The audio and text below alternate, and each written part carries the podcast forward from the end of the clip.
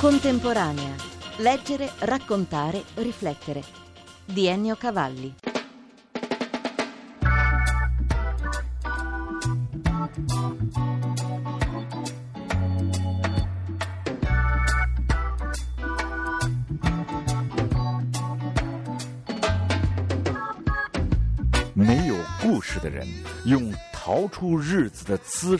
Qualcuno senza racconti col gesto di fuggire il giorno, fugge dentro un giorno.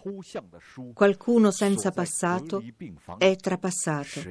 Gabbiani che la sera rielabora in un libro astratto chiuso nella stanza d'isolamento, chi non è pazzo, chimera, più frammenti che corpo, frammenti di vetro, suono del frantumarsi di scheletri nella periferia, frammenti di lingua marciti, crepuscolo che si dilava per dilavarsi, squittire di topi, strillare di luce che calpesta dolorosamente se stessa ogni giorno, risvegliato dallo spavento di ogni giorno, la stessa notte nera. Racconti senza nessuno, raccontati un'altra volta non riusciranno comunque ad avverarsi, dicono le tenebre. 再讲一次，仍不会发生黑暗说。 Yang Lian, premio internazionale Nonino, ci ha letto una poesia dal suo libro Dove si ferma il mare, edizioni Scheiwiller, si intitola Tenebre. L'ha scelta perché ha un particolare significato nella sua storia e nella sua poetica. Questo ritorno delle tenebre, l'elemento da affrontare, l'apertura che manca. C'è dentro un po' della sua storia di poeta esule dalla Cina e poeta che si deve ricreare un ubicon system, un luogo dove vivere, la sua storia di esule e la sua ricerca poetica. If you pay attention on the title of this poem. Se guardiamo al titolo di questo poema in inglese è chiamato Darknesses, che è una forma plurale del sostantivo darkness, che normalmente non ha plurale in realtà in inglese. È stato per me quindi una scrittura sperimentale, non solo nella lingua cinese, ma anche in inglese proprio perché abbiamo creato, coniato questo plurale di un sostantivo che altrimenti non l'avrebbe. È un poema che io ho scritto a New York nel 1992, l'anno che io chiamo il più oscuro della mia vita di poeta in esilio. Dentro questo titolo Tenebre c'è dunque la metafora della sua vita, della sua storia. Absolutely. That time when I was in New York, the dream to go back to China. Sì, ero a New York e il mio sogno di tornare in Cina si era ormai rivelato impossibile. Tuttavia, il mio viaggio nel mondo occidentale sembrava non finire mai. Il problema era non solo come sopravvivere, ma anche come poter continuare a creare. E mi chiedevo se sarei stato in grado di continuare a scrivere. Come l'ha risolto questo problema, considerando che tutto ciò avvenne all'indomani di piazza Tiananmen alla fine degli anni Ottanta, quando la rivoluzione cinese diventò una spina nel suo cuore, come in quello di tanti altri intellettuali fuoriusciti. I have this sentence starting from the impossible. C'è una frase che mi piace citare che è quello di partire sempre dall'impossibile. Il problema peraltro della sopravvivenza non riguarda soltanto me come poeta cinese, ma credo i poeti in tutto il mondo che devono cercare di sopravvivere con quello che fanno.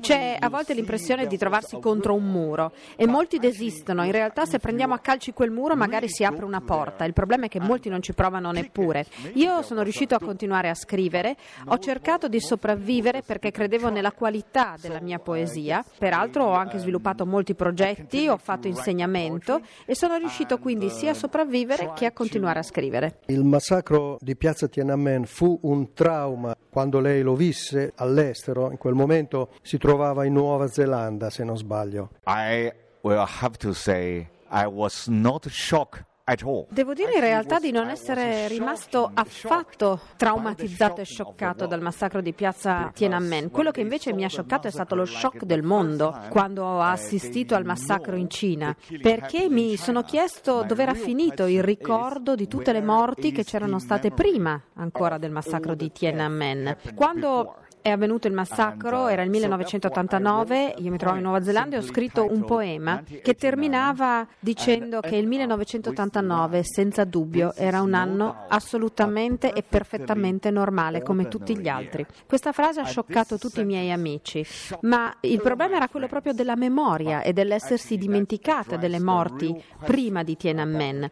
Il nostro tentativo era quello di far sì che le lacrime che stavamo piangendo per Tiananmen non lavassero via il ricordo delle vittime, come era accaduto in passato. E devo dire, purtroppo, mi spiace doverlo ammettere, che quella poesia scritta nel 1989 in realtà può essere benissimo riferita all'attualità, soprattutto dopo gli eventi dell'11 settembre, della guerra in Iraq e del cinismo che pervade il mondo attuale. Ho sopportato lo stesso destino del mio paese, lei ha scritto.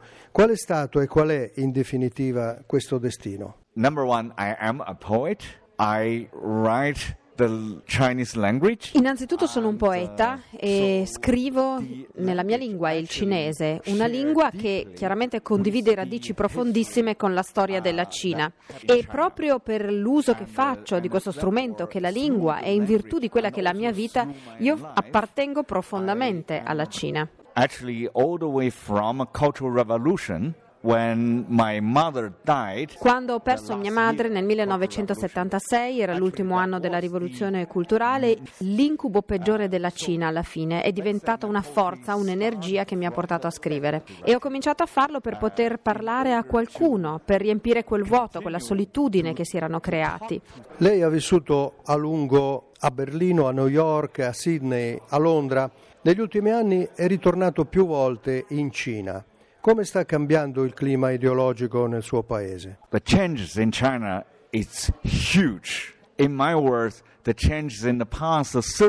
i cambiamenti in Cina sono di vastissima portata. Posso dire che i cambiamenti degli ultimi 30 anni hanno un peso maggiore che tutti gli altri cambiamenti degli ultimi 3.000 anni.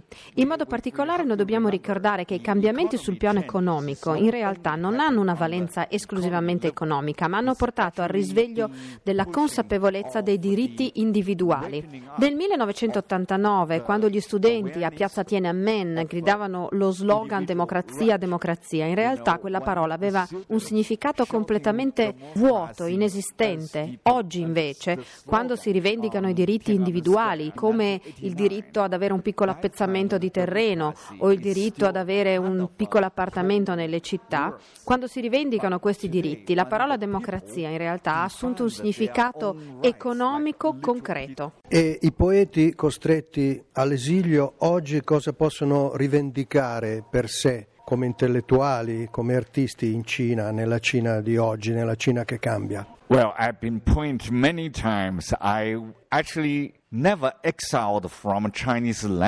Devo precisare innanzitutto che io non mi sono mai sentito del tutto in esilio perché non sono mai stato in esilio dalla lingua cinese. e come poeta a me piace spingere per arrivare a costruire una nuova cultura in Cina attraverso la mia scrittura ma anche attraverso programmi di scambi internazionali ai quali ho dato vita insieme ad altri poeti. Le sue difficoltà con eh, l'establishment culturale governativo cominciarono nel 1983, dopo la pubblicazione del poema Norlang, che è il nome di una divinità tibetana.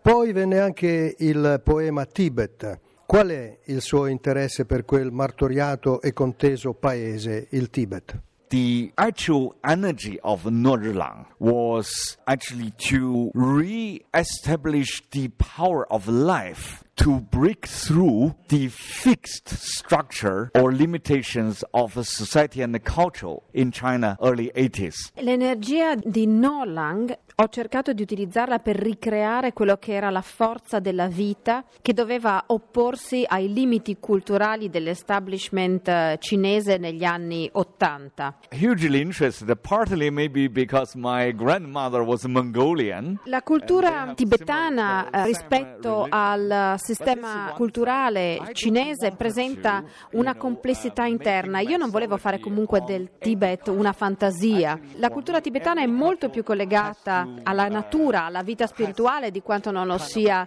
la cultura cinese e eh, la cultura tibetana rappresenta da un certo punto di vista quel sistema culturale originario che si basa proprio sulla natura, la vita e la spiritualità. La situazione della Cina nel XX secolo con eh, la rovina totale della cultura classica cinese e con quello che era la pretesa di voler comprendere la cultura occidentale senza mai pienamente riuscirci, in realtà mostrava i propri limiti. e per questo mi sono prestato a seguire la cultura tibetana proprio perché è più completa. e l'altro motivo per cui ho interesse per il Tibet è perché mia nonna era di eh, origine mongola e quindi i mongoli condividono la stessa religione con il Tibet. Lei parla benissimo inglese ma continua a scrivere in cinese. Qual è il fascino nascosto, ancorché continentale, della lingua cinese? The linguistic nature of Chinese language. La lingua si è evoluta nell'arco di 3000 anni e ha portato con sé trasformazioni a livello filosofico, letterario e politico.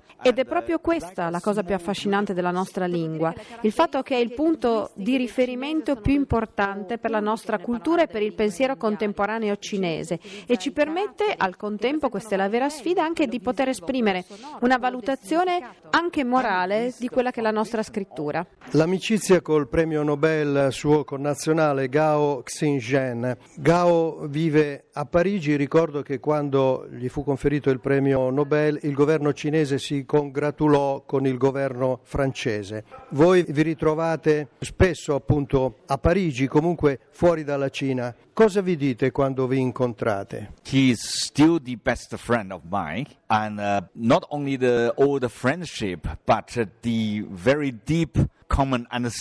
Gao è il mio migliore amico, ci accomuna non solo l'amicizia, ma anche una profonda comprensione comune della letteratura cinese e una profonda comprensione comune di quelle che sono le difficoltà della situazione mondiale oggi. Noi ci definiamo pensatori liberi, che combattono non soltanto le ideologie, i facili slogan e la divisione del mondo in neri e bianchi, come se fossimo ancora ai tempi della guerra fredda, piuttosto ci accomuna quella che è un'analisi della situazione mondiale e il riconoscimento del fatto che la crisi spirituale oggi è un fenomeno più grave addirittura della crisi economica. Il mondo è vittima di cinismi e di egoismi che lo uniscono. Nel mondo si pronunciano parole che non hanno in realtà quello che è il loro significato originario. E da questo punto di vista i politici e i governi occidentali sono ancora più contraddittori del governo cinese. Noi autori di letteratura dobbiamo essere per questo pensatori, dobbiamo avere il coraggio di parlare a voce alta del mondo e della Cina.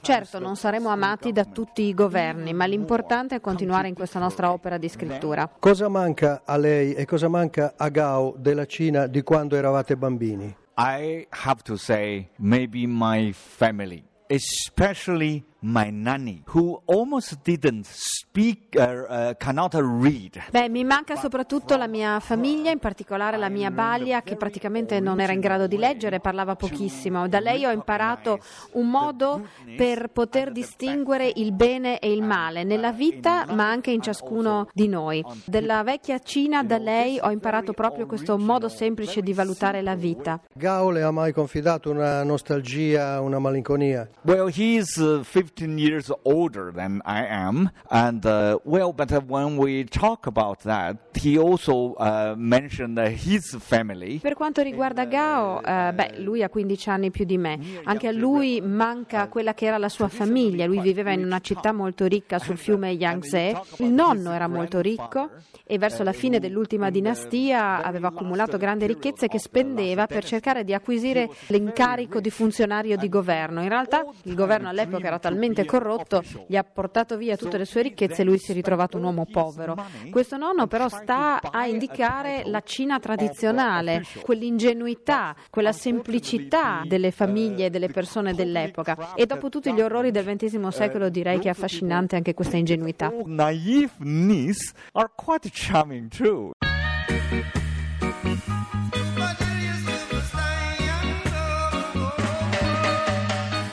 Grazie dell'ascolto da Ennio Cavalli. Per riascoltare questa e altre puntate www.contemporanea.rai.it.